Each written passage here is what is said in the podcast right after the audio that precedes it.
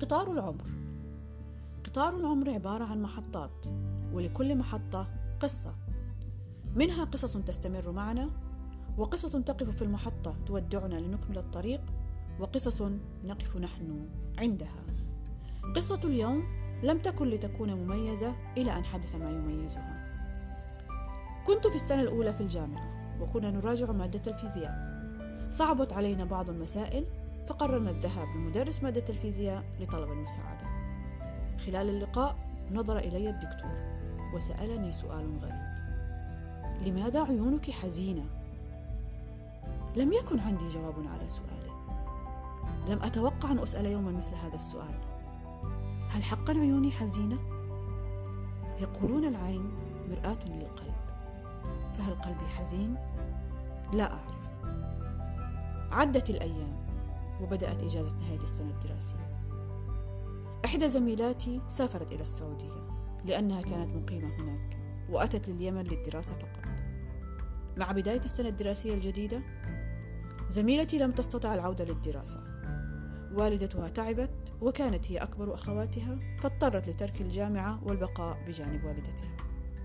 بعثت لنا برسالة تخبرنا بأنها سوف توقف القيد وستغير التخصص إلى إحدى التخصصات الأدبية.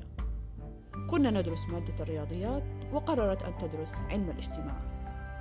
في رسالتها التي لا زلت محتفظة بنسخة منها ذكرت كل واحدة منا بصفة تميزها. وعندما ذكرتني أسمتني أم العيون الحزينة. أعادت لي ذكرى السؤال الذي لم أعرف إجابة له.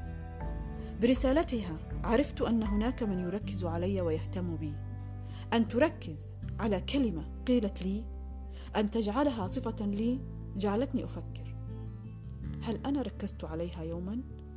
هل اهتميت بأي شيء يخصها؟ لا أعرف لكني بعد هذه الرسالة تمسكت بها لأنها نعمة من النعم التي أحاطني الله بها والنعم تزول عندما عادت أسميتها صديقتي ولم تعد زميلة دراسة. اختلفت تخصصاتنا وكلياتنا لكننا حرصنا على اللقاء في أوقات الفراغ ما بين المحاضرات. كنا نتبادل الرسائل النصية ونسأل على بعضنا البعض.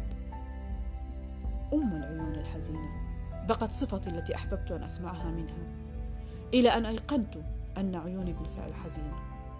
وللقصة بقية